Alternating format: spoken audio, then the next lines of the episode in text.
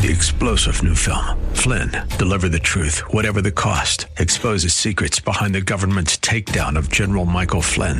Flynn knew what the intel world had been up to. He ordered the first audit of the use of contractors. This set off alarm bells. He told the truth. He was the most dangerous person for Donald Trump to hire. They had to get rid of Flynn.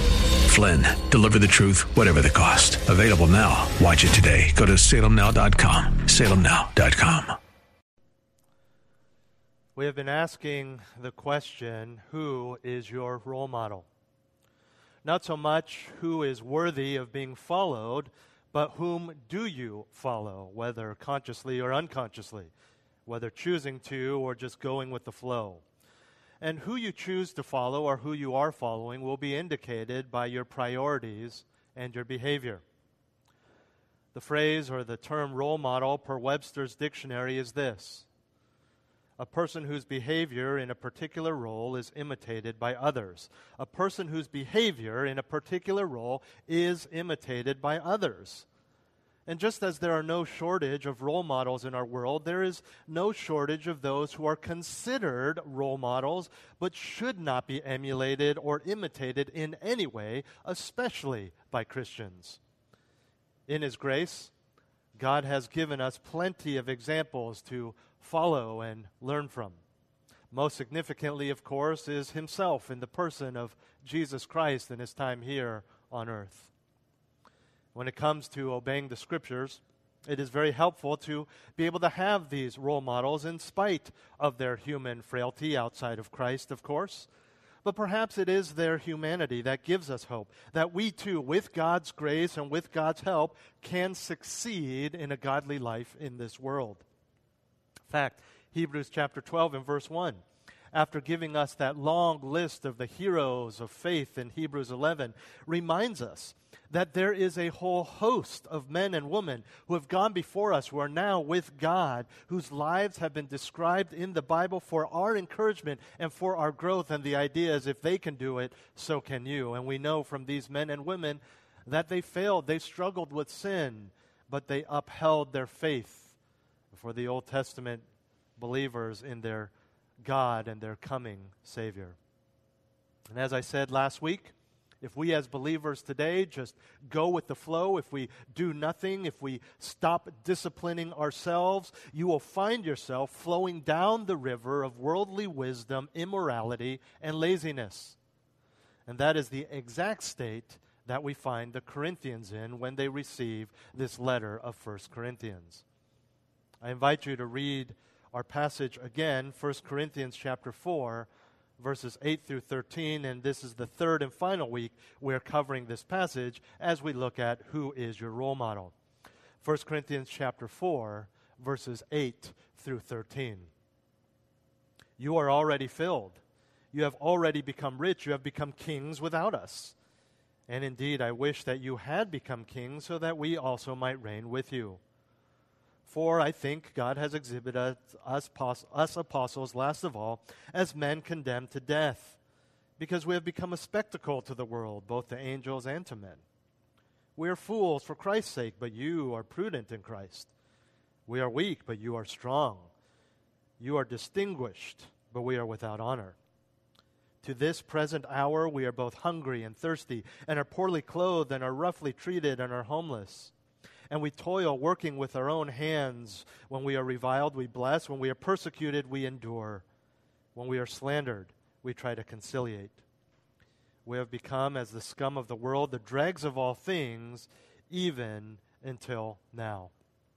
We are looking at, as our outline, and have been looking at, 7 critical areas of life that are determined by whom you choose to follow. Up until this point, it was 6. It is now 7 critical areas of life that are determined by whom you choose to follow. And up until this point, we have seen Paul make a comparison between the apostles, which of course includes himself, and the Corinthians, thus setting up for us 2 potential role models: godliness and humble service, exemplified by the apostles on one hand, and worldliness and proud infighting, exhibited by the Corinthians on the other.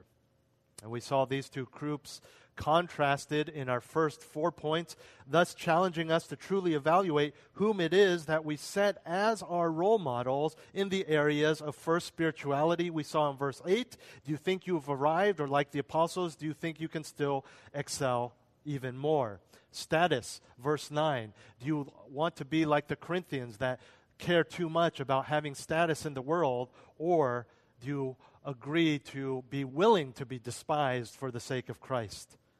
Thirdly, we saw wisdom, which we've seen throughout 1 Corinthians, worldly wisdom versus godly wisdom. And then fourthly, last week we saw reputation at the end of verse 10. And for the sake of time this morning, I won't go into any further depth in reviewing those. So let's move on to our fifth critical area of life that is determined by whom you choose to follow, and that is found in verse 11 and the first half of verse 12. To this present hour, we are both hungry and thirsty, and are poorly clothed, and are roughly treated, and are homeless, and we toil working with our own hands. The fifth critical area of life that's determined by whom you choose to follow is comfort. Comfort. Starting in verse 11, Paul cuts out the irony and sarcasm that he has been using thus far, and he replaces them with straight talk. And with that, he also stops contrasting him and the apostles with the Corinthians and only describes the apostles are true and proper role models. And what he says from here on out is not metaphorical. It is realistic. It is true of his own life. We have seen him use a metaphor of the gladiatorial arena. Now what he is doing is he's simply describing reality for himself and the apostles. And what you're going to see is that all that Paul has said about being without honor, lacking respect, considered foolish by the world, are all played out in real time with real, hurtful discomfort consequences. In other words, what he's said thus far goes beyond exaggeration. It goes beyond mere symbolism. They truly live and are treated as the lowest levels of society. Notice, he begins verse 11 with "to this present hour," and then he continues on in the present tense. In other words, this is not just the season they endured. This is not just an anecdote of a one-time incident that they're exaggerating or being dramatic about. This is something that really characterized their ministries all the time. This is a real, present, and constant discomfort that they endured for the sake of Christ. And keep in mind, all of this is not because before salvation and apostleship they were in the lower echelons of society. They were treated this way because of their commitment to Christ, because of their ministry. And we understand, too, that many of them were just the opposite. They were in the high levels of society, at least many of them in terms of wealth, before they gave their lives to Christ. Well, there's a lot to unpack here. The first area of discomfort in our fifth point here, he says they are hungry and they are thirsty. And this speaks for itself. And know that this isn't just about a long day. You've skipped a meal. You start feeling this pain in your stomach and you realize, oh, I never had lunch because of that meeting. Or maybe you had to run from office to office and you've exerted more energy than normal. That's not the kind of hunger that we're talking about. This is true hunger. This is true thirst. This is not being able to go on physically. You've run out of steam. And part of this was because of the apostles' extensive travel, which would most often be on foot. And these long treks would be over large areas of uninhabited land. It isn't like today where you can drive, or even if you were on a bike or walking, there would be pit stops. There would at least be vending machines or water fountains or somewhere where you could buy food. This wasn't the case. There would be nothing available to buy, and even if there was, they might not have the money to buy it. You know, these days, we complain about shelter in place while we get on our laptops and Zoom into our well-paying jobs and order DoorDash. They often had nothing, and not because of a pandemic that was out of their control, but again, because of a choice they made to proclaim their Savior. Now again, they didn't choose to be hungry. It's not like they had food and they said, no, I'm just going to fast. I'm going to suffer for Christ. No. They chose Christ, and because of this, they often went hungry. If they had the ability, or I shouldn't say that, they did have the ability. If they had the willingness to choose something else, they, like the Corinthians, could have lived like kings as well. And even with the churches, as small as they were and as poor as they were often, even with them wanting to help, without modern technology, the churches often didn't know where the apostles were during those travels. And sometimes they get a letter, but again, it would take days before they got that letter, and that individual may no longer be in that city or in that prison. And what we're talking about here are role models in regards to comfort. The greatest physical discomfort we often feel is perhaps these days sitting in a chair too long, our eyes getting dry from staring at our screen, just getting tired of wearing a mask everywhere. It's silly in comparison to what they endured. I don't know if you've ever felt true hunger and thirst. Probably not. But there's nothing as uncomfortable as that, especially when it affects your ability to function and you think you might die. Not in an exaggerated, dramatic way, but literally. Even if you've ever been on a serious diet or a fast, even if that fast is 40 days, as some Christians like to do, you don't know what these people endured. You know why? Because even when you diet or you fast, you have the option to eat if you want to. In fact, you often have to empty your full refrigerator so you're not tempted during that diet. You control when it ends. And oftentimes, you still have clean water or a little cold juice to keep you going because science has told you that you need the calories. Not so with the apostles. As far as being a role model is concerned, we must remember that all of this was not forced upon them, but voluntary. Voluntary for the sake of the Lord. Not, again, that they would choose to be without food and drink, but that there was a willingness to serve sacrificially, regardless of what it may come. We're afraid of a little mocking, not being invited to lunch with our coworkers. These people were worried they may starve to death and their bodies found on a road someday. But the discomfort doesn't end there. He's just getting started. He says they were poorly clothed. Not only are we talking about a time when there weren't lightweight, breathable fabrics as we do, and even if you think your shirt or your outfit today is not breathable, it is very much so compared to wool, unprocessed, unrefined wool. We're talking about a time when someone wouldn't have also multiple pieces of clothing. And you remember the instructions that Jesus gave to the people that he sent out. Just take what you have on your backs because you're going to be traveling a lot. There weren't lightweight suitcases. There weren't suitcases. There weren't wheels on their suitcases. As they were traveling so much and didn't have much, the apostles would have even less outfits than if they were staying in one place. In other words, they'd have one instead of maybe two. Their garments and sandals would eventually wear out from travel. The word poorly, in the phrase poorly clothed, means inadequate, and it can refer to either the functionality of their clothing or the respectability as they walk into a town and they look like homeless people, which they were, as he'll mention in a moment. Here, Paul is probably enduring both. A lack of functionality in their clothing, and a lack of respectability. The NIV says it well, they were in rags. And when you travel these long distances and night falls between towns where you can sleep under a roof or at least behind the gates of a city in the city square and be safe, you slept wherever you could. You've experienced this. As I speak, there are a few people from our church who are camping. And they chose a campsite where they are in tents, but there is also a bathroom.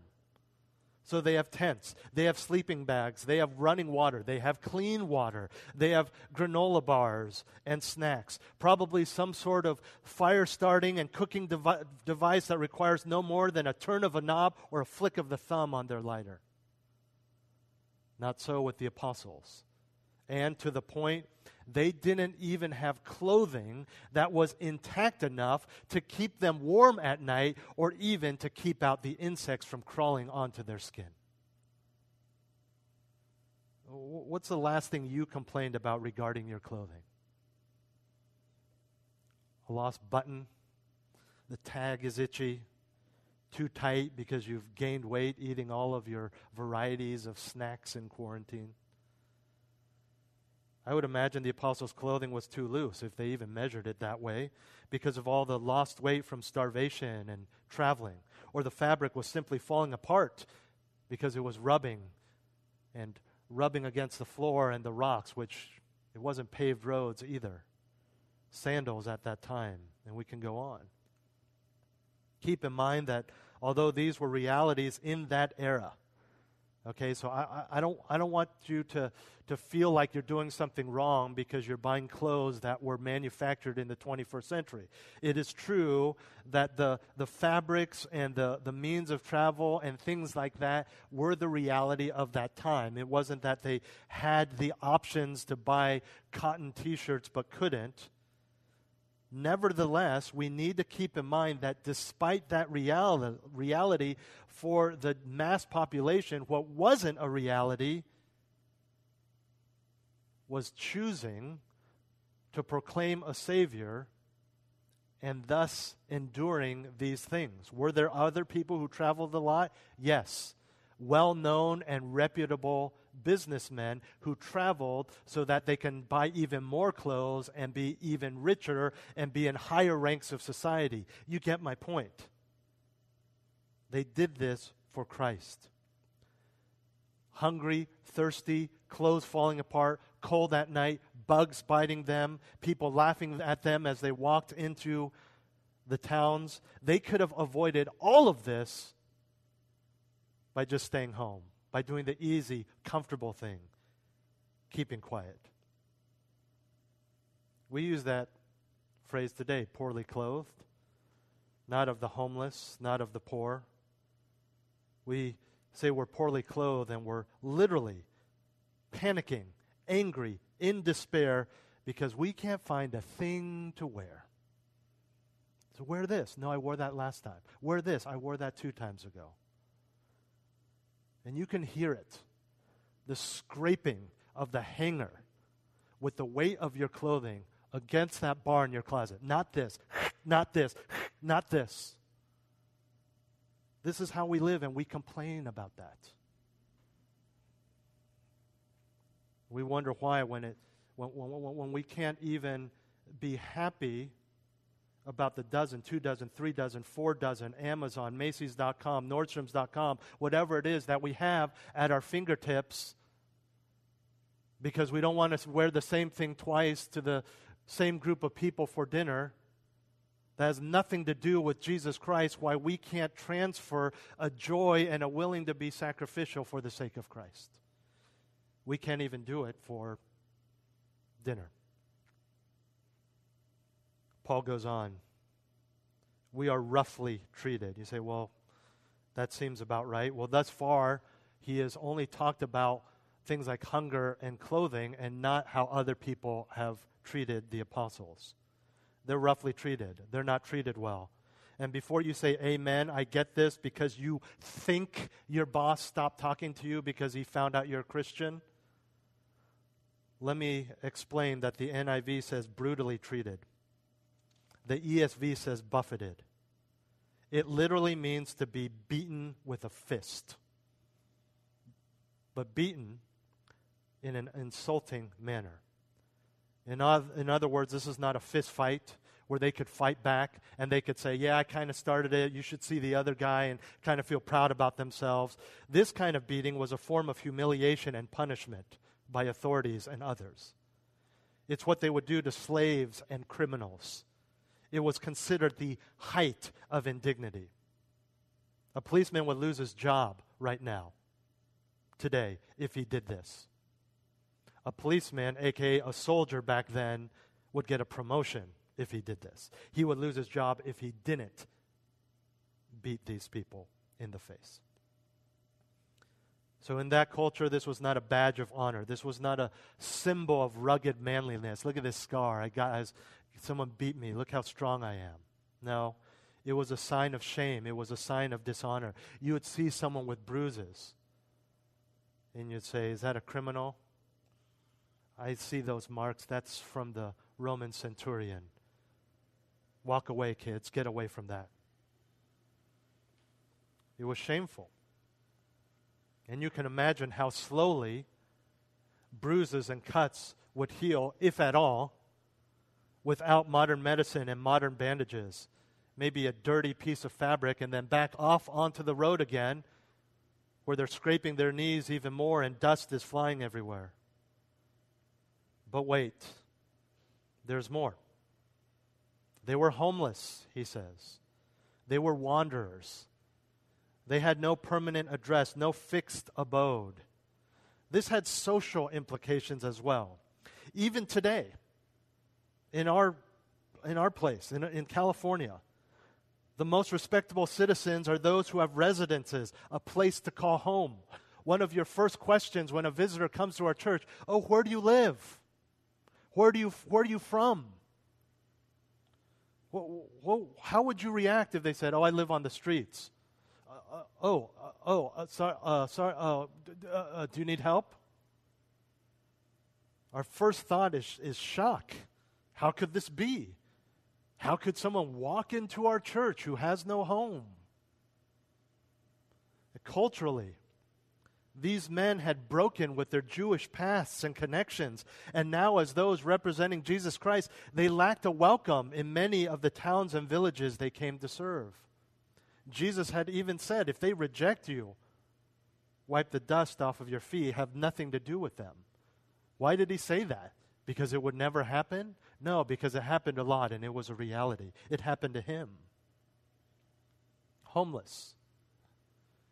Could they have owned a home? Yes, many of them did. Many of them had homes, but they left them and became wanderers for the sake of Jesus Christ because they had to go from place to place. And we see from the different epistles and even what Paul writes to Timothy, there are times where they had to go and rely on the help of other Christians because they were near death. They were so sick. I mean, think about that. I mean, it says a lot. We're focusing on the apostles, but it says a lot about the other Christians as well. We don't want to let someone in our house because of the potential of coronavirus getting through the mask that we're wearing. And these people are taking care of other Christians because there was no one else. This is an apostle. He is homeless. Look at his scratches. He's clearly been beaten. This is the apostle Paul here. Put him, get out of there, kids. Let him sleep on your mat on the floor. Let him heal days, weeks, months. Into verse 12, we see the last point of discomfort. And we toil, working with our own hands. We think this is good these days. And those of us who are white collar and have tech jobs and don't have any calluses on our hands, we think it's fun. We think it's noble. We pay money to go to camps where we work on farms and learn how to work the field. Not so back then. Not so today for the people who have to do that. See, the word toil is not just your average 9-to-5. It speaks of labor, hard work, working, and this is important, working to the point of weariness and exhaustion. And if you ever have worked manual labor, you know what this means. You understand why a lot of farmers and different people who do manual labor are okay with just kicking off their mud-laden boots and just plopping into their clean sheets with dust all over their bodies because they don't even have the energy to shower or even change their clothes. And they're so tired that their work clothes don't bother them or keep them from falling asleep.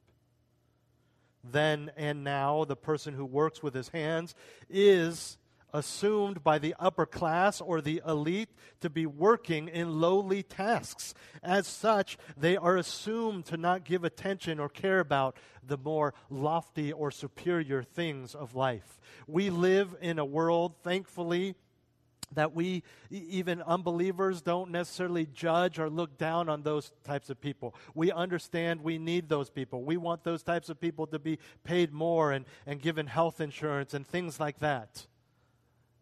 But at the same time, you know you wouldn't want to do it. At the same time, when you choose who you want to invite to dinner, it's not those people. And back then, even worse, more often than not, manual labor was for slaves. It was understandable then that Greeks despised manual labor, especially if that individual had a way to get their income in another way. They wouldn't choose to do that just to get some exercise or whatever it may be. In other words, Paul is mentioning this labor as a continuous or continued indication of the apostles' lowliness and dishonor. All of these sources of physical discomfort that we have seen thus far this morning, Paul outlines in 2 Corinthians chapter 11. If you want to turn there, I'm going to read verses 24 through 28, 2 Corinthians 11, which is a very popular verse because it's where Paul really shares what he endured for the sake of Christ. And whatever you are thinking when you read these words in the English in your American context, I think you understand that it's much worse, right? Robbers are not just people who sneak into your house and steal things unbeknownst to you, and you don't even know till you wake up with your cup of coffee that the glass is broken on your back door. No, these are extremely dangerous, difficult things. Starting in verse 24, 2 Corinthians 11. 5 times I received from the Jews 39 lashes. That would have been a whip, often with little pieces of bone or shell in it, so it would rip the skin off of your back, often to reveal the back of the ribs or the spinal cord. Reveal. They could see it. 3 times I was beaten with rods. Once I was stoned. That's basically rocks thrown at you, and you know from the Old Testament they would do that till people died. Some of those, they didn't just aim for the soft parts of the body, they were aiming for the face, the head, the ribs. 3 times I was shipwrecked. A night and a day I have spent in the deep. I've been on frequent journeys in danger from rivers, dangers from robbers, dangers from my countrymen, the Jews, dangers from the Gentiles, the non-Jews, dangers in the city, dangers in the wilderness, dangers on the sea, dangers among false brethren. I have been in labor and hardship, through many sleepless nights, in hunger and thirst, often without food, in cold and exposure. Apart from such external things, there is the daily pressure on me of concern for all the churches. You know, that second part about being in the wilderness and lost and dangers and in the cold and open to the elements. Yeah, we've heard of people in the past 10, 20 years that has happened to, because you've seen them on their news and you've read their book, and they're multimillionaires living in mansions now. That's how rare it is. And I guarantee you they didn't do it for Jesus Christ. This is Paul. And again, he didn't seek this stuff. He didn't say, yeah, I want to be beaten. I want to be killed. But there was a willingness. So what made the apostles examples of godliness was not that they encountered these things. In fact, in our society, there are many who face some or all of these challenges because they are too focused on worldly things. Right? People are willing to endure harsh punishment and different things because they want money and fame. No, what made the apostles role models of godliness is how they responded to such difficulties and their willingness to choose Christ even when that choice was the source of those difficulties. In other words, choose another easy, normal path that everyone else chooses, and all of this goes away. All of this goes away. We've seen this even today. You don't hear about it much because it doesn't make major news, but there are people today in countries who, by authorities in that country, are saying basically the same thing. All of this goes away. Renounce Jesus Christ and all of this goes away. We will stop cutting your little daughter. She will stop screaming. We will stop raping your wife right in front of you. Just renounce Jesus Christ, and all of this goes away, and they start singing Amazing Grace. And a few seconds later, the daughter and the wife see their husband and dad's head tumble off of his body. And this brings us back to the question. Who's your role model when it comes to comfort? You're not in sin if you're comfortable. Understand that. But a wholehearted dedication to the gospel will result in a level of discomfort simply because you are dedicated to someone the world hates. Do you get that? We live in a world of tolerance. And yes, though they don't like to admit it, but they have to because of their agenda. Social justice and tolerance has to bleed into how they view Christians. But we are promised discomfort. We are promised persecution.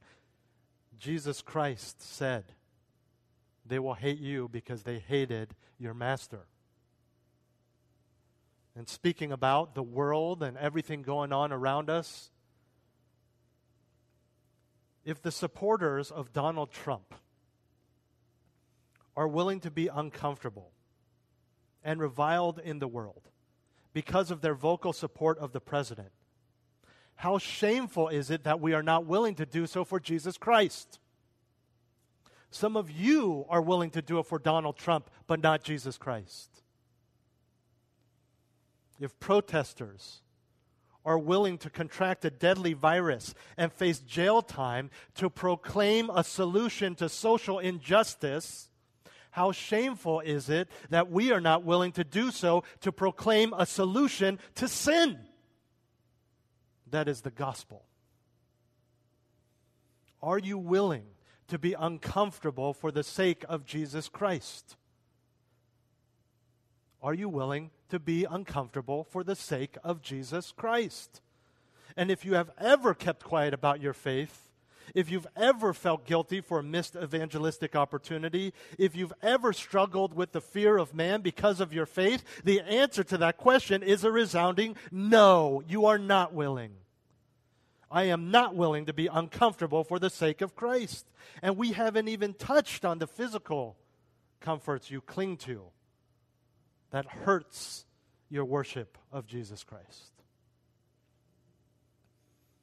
There are some in the church who can have much in this life in regards to worldly honor and respect and even finances, and they can, because of their commitment to Christ, maintain a healthy, thriving relationship with the Lord because they give and they sacrifice and they don't care about those things. However, there are many who cannot. There are most who cannot, because they are trying to serve two masters. And think about it. How many of us are willing to work to the point of exhaustion for ourselves, for our pocketbooks, for our wives, for our kids, for retirement, but not willing to do the same for the name of Christ? Oh, I stay up late praying and reading my Bible, and I was just grumpy the next day because I sacrificed. Well, why did you stay up? Well, because you didn't prioritize it during the day. You prioritized Netflix and Facebook and laziness.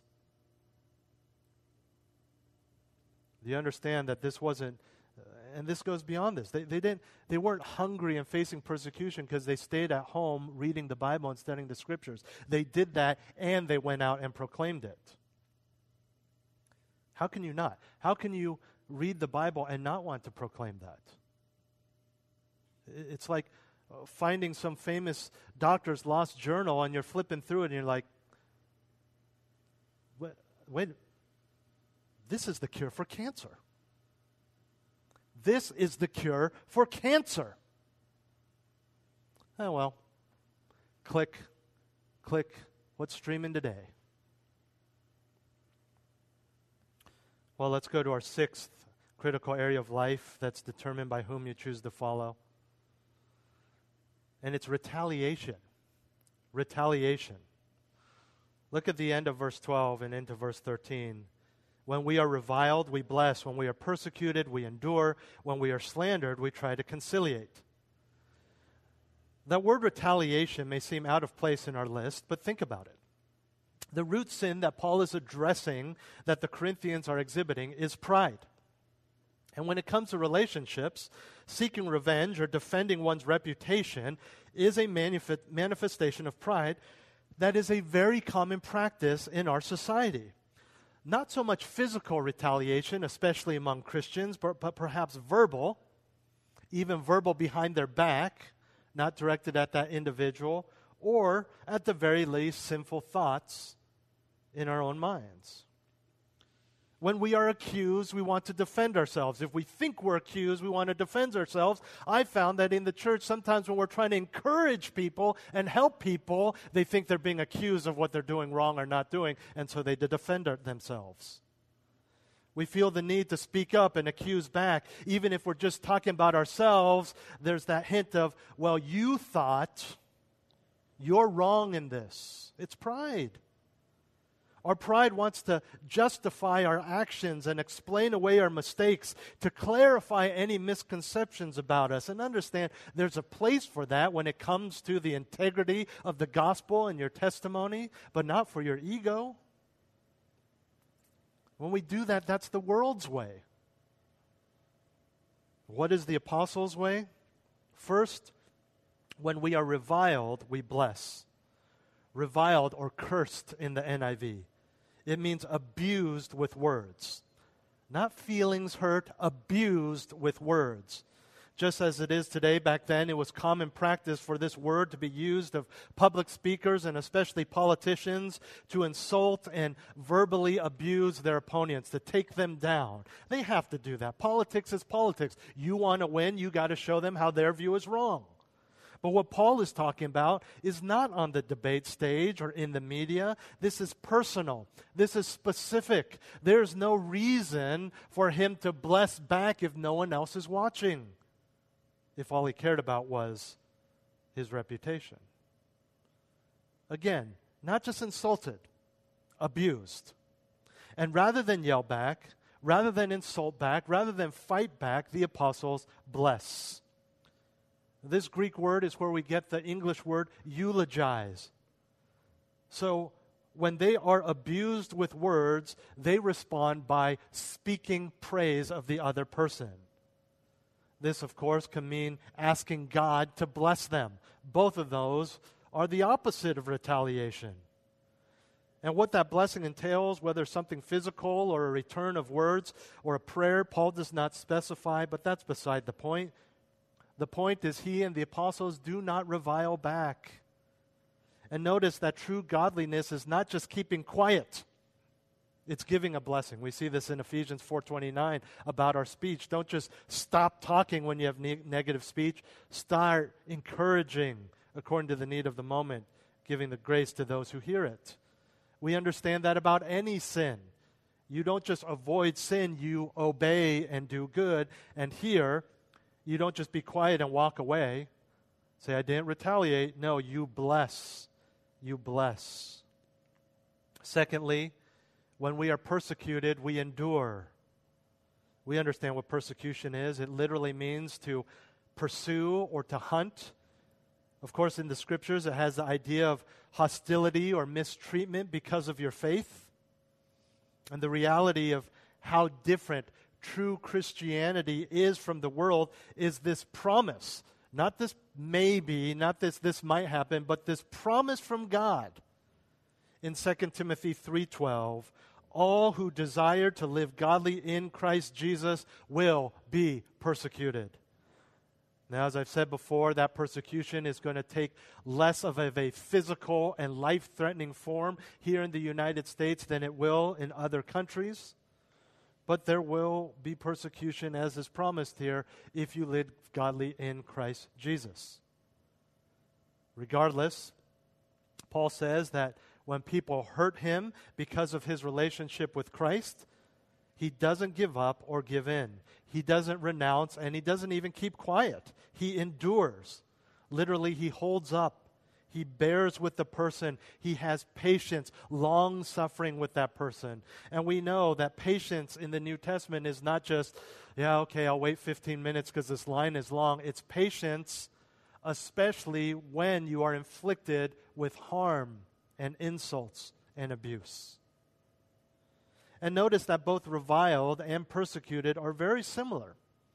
And it shows how utterly contemptible the apostles were considered by society. It would be easy and normal to quit or lash out when public opinion about him was so incredibly low. But he goes on in verse 13, when we are slandered, we try to conciliate. Slander means to speak poorly of someone with evil words. Right? It's not just sarcastic teasing that doesn't really mean anything and both parties kind of laugh. Evil words. And here we see the apostles go beyond just godly endurance. They go proactive. They go on the offense and they try to conciliate or entreat in the ESV. It means to encourage, to comfort. I mean, think about this. When people speak evil of them, even when those things are not true, they go back and they respond by trying to comfort that person, to encourage that person. You know how this word is used?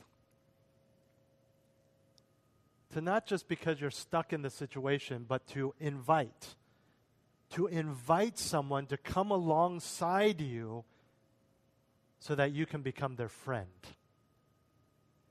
to comfort them.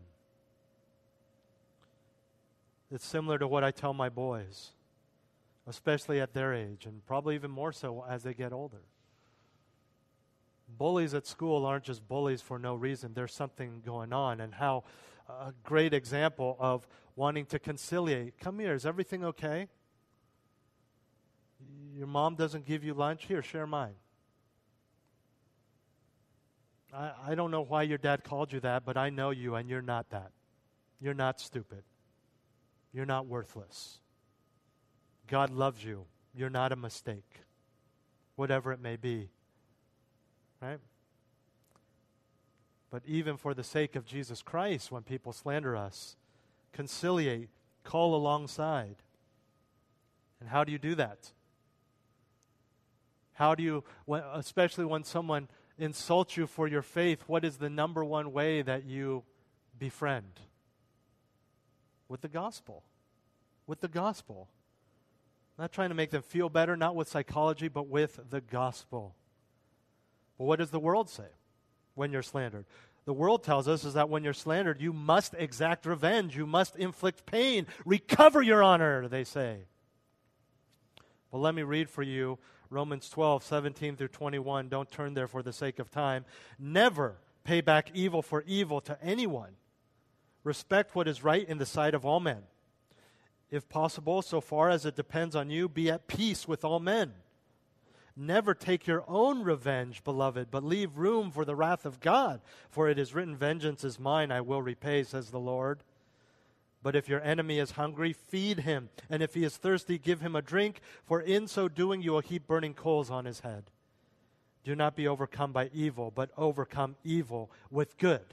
And so when we do it the world's way, when we retaliate, whether it's gossip or physical or other words or even in our own minds saying negative things, you are being overcome by the very evil that they inflicted on you.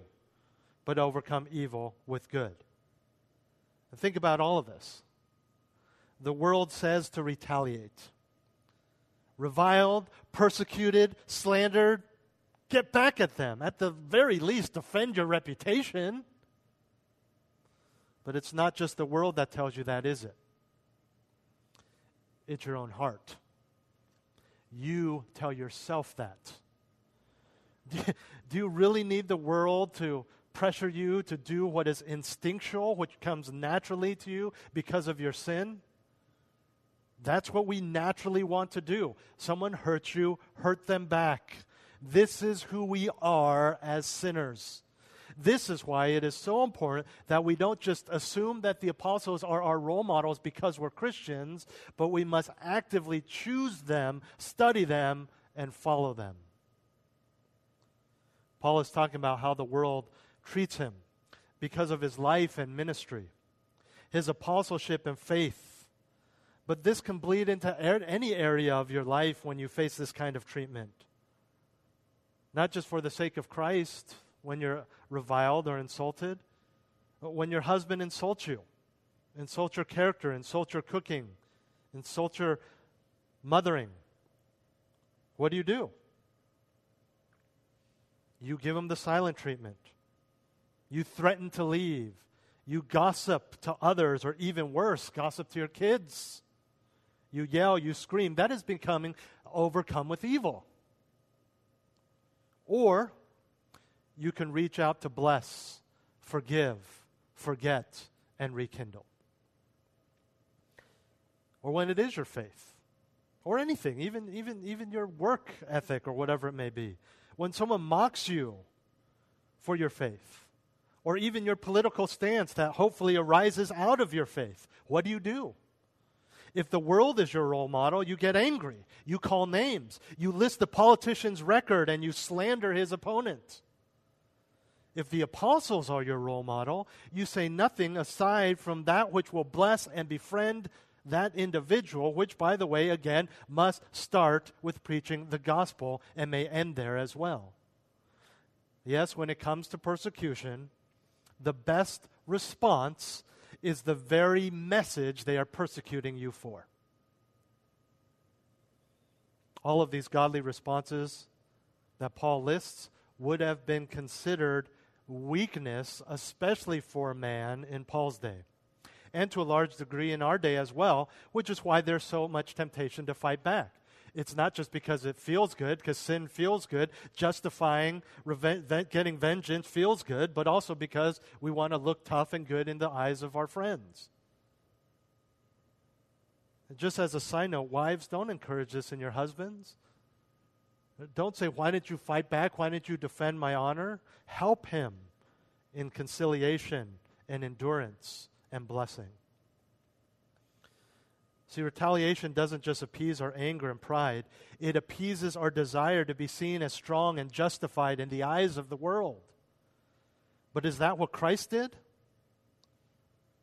Can I give you a horrifying scenario? What if Christ fought back and refused the cross? This would be pointless because you'd all be going to hell, and that's all I would be preaching. You can't do anything. We're all going to hell. Enjoy your life now. Get out of here. Turn off your TVs. Get out of church. Go enjoy the world because you're going to hell anyways. But he didn't fight back. He accepted. And boy, did he bless. By the way, the sixth area or the sixth point in our outline is retaliation. If the apostles are your role model, you can write down that our sixth point is grace. Finally, number 7. The seventh critical area of life that is determined by whom you choose to follow. We've seen this morning comfort, retaliation, or grace. And seventhly, value. We have become as the scum of the world, the dregs of all things, even until now. This may seem like the same as the ideas of status and reputation that we've already seen. But even those in society with low status and reputation in the world have some value. Right? If you're blue collar, you definitely have value for our world. Even if you're poor, but you do something, you have some value. But here, Paul says that they are scum and dregs, and again, emphasizes that this is still the case with that final phrase, even until now. What is scum?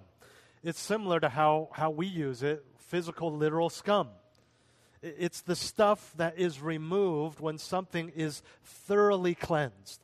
Right? Maybe something you only clean once a year or once every few years, right? The bottom crevices of your refrigerator, or you move an entire dresser and get behind there. It's not just dust. It's the nasty, sticky stuff that you don't even want to touch.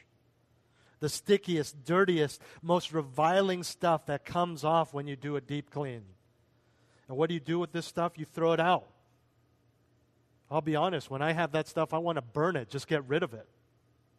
You scrape it off because it's so sticky and gross. Clearly, this is a incredibly strong insult when applied to people.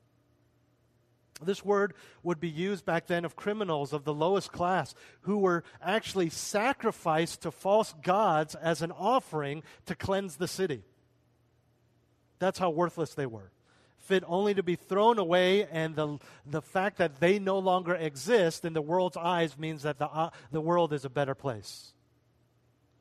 Then he says dregs. This is similar to scum, but it would be the stuff that comes off when you scrape a dirty ship, if you've ever done this.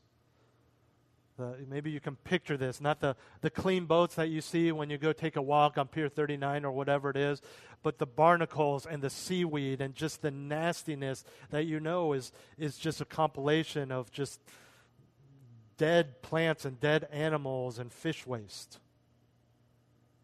He says this is what we are in the eyes of the world. And if through this entire series, up to this point, you were to able intellectually to hold on to any worth or value that the world may have for the apostles, this should do away with that notion. And then you go back to the beginning and contrast this with the Corinthians. Kings who have more than they need, the wise and honorable. And here he says, we're the filth on the bottom of your shoe.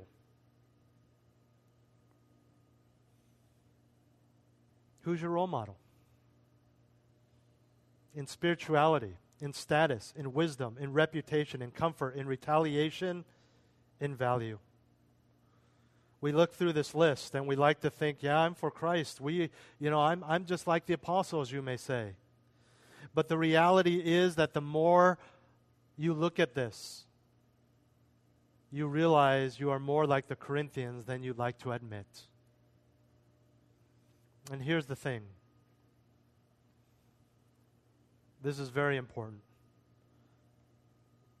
Look up at me. Look at the screen. In all of this, when you choose the apostles as your role model, you're not actually choosing the apostles. You're choosing Jesus Christ. Because the apostles chose him as their role model. And we've seen this throughout. In all of these areas, Christ endured and faced and chose the exact same things. On the surface, when you say, who do you want to be in this world? And you look at how bad the apostles suffered. The choice of whom you want to follow is easy. The Corinthians, of course. I don't want to be treated this way. The choice is easy. I want to have what the Corinthians have, until you add Jesus Christ. Then it makes it all worth it. Then it makes sense. Nothing the apostles did makes sense if it's just for you. If it's just for you and your pocketbook and your ego and your reputation and the health of your family. And by the way, where in Scripture does it ever promise that your kids will be happy and healthy? What are you willing to sacrifice for Jesus Christ? You know that living for Christ, no matter how the world treats you because of it, is truly living. That's what God created man for. Not a man, mankind, people, to live for him.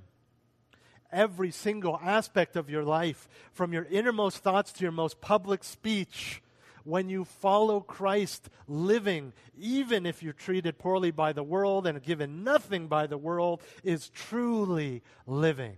That's life. It's not hard to have honor.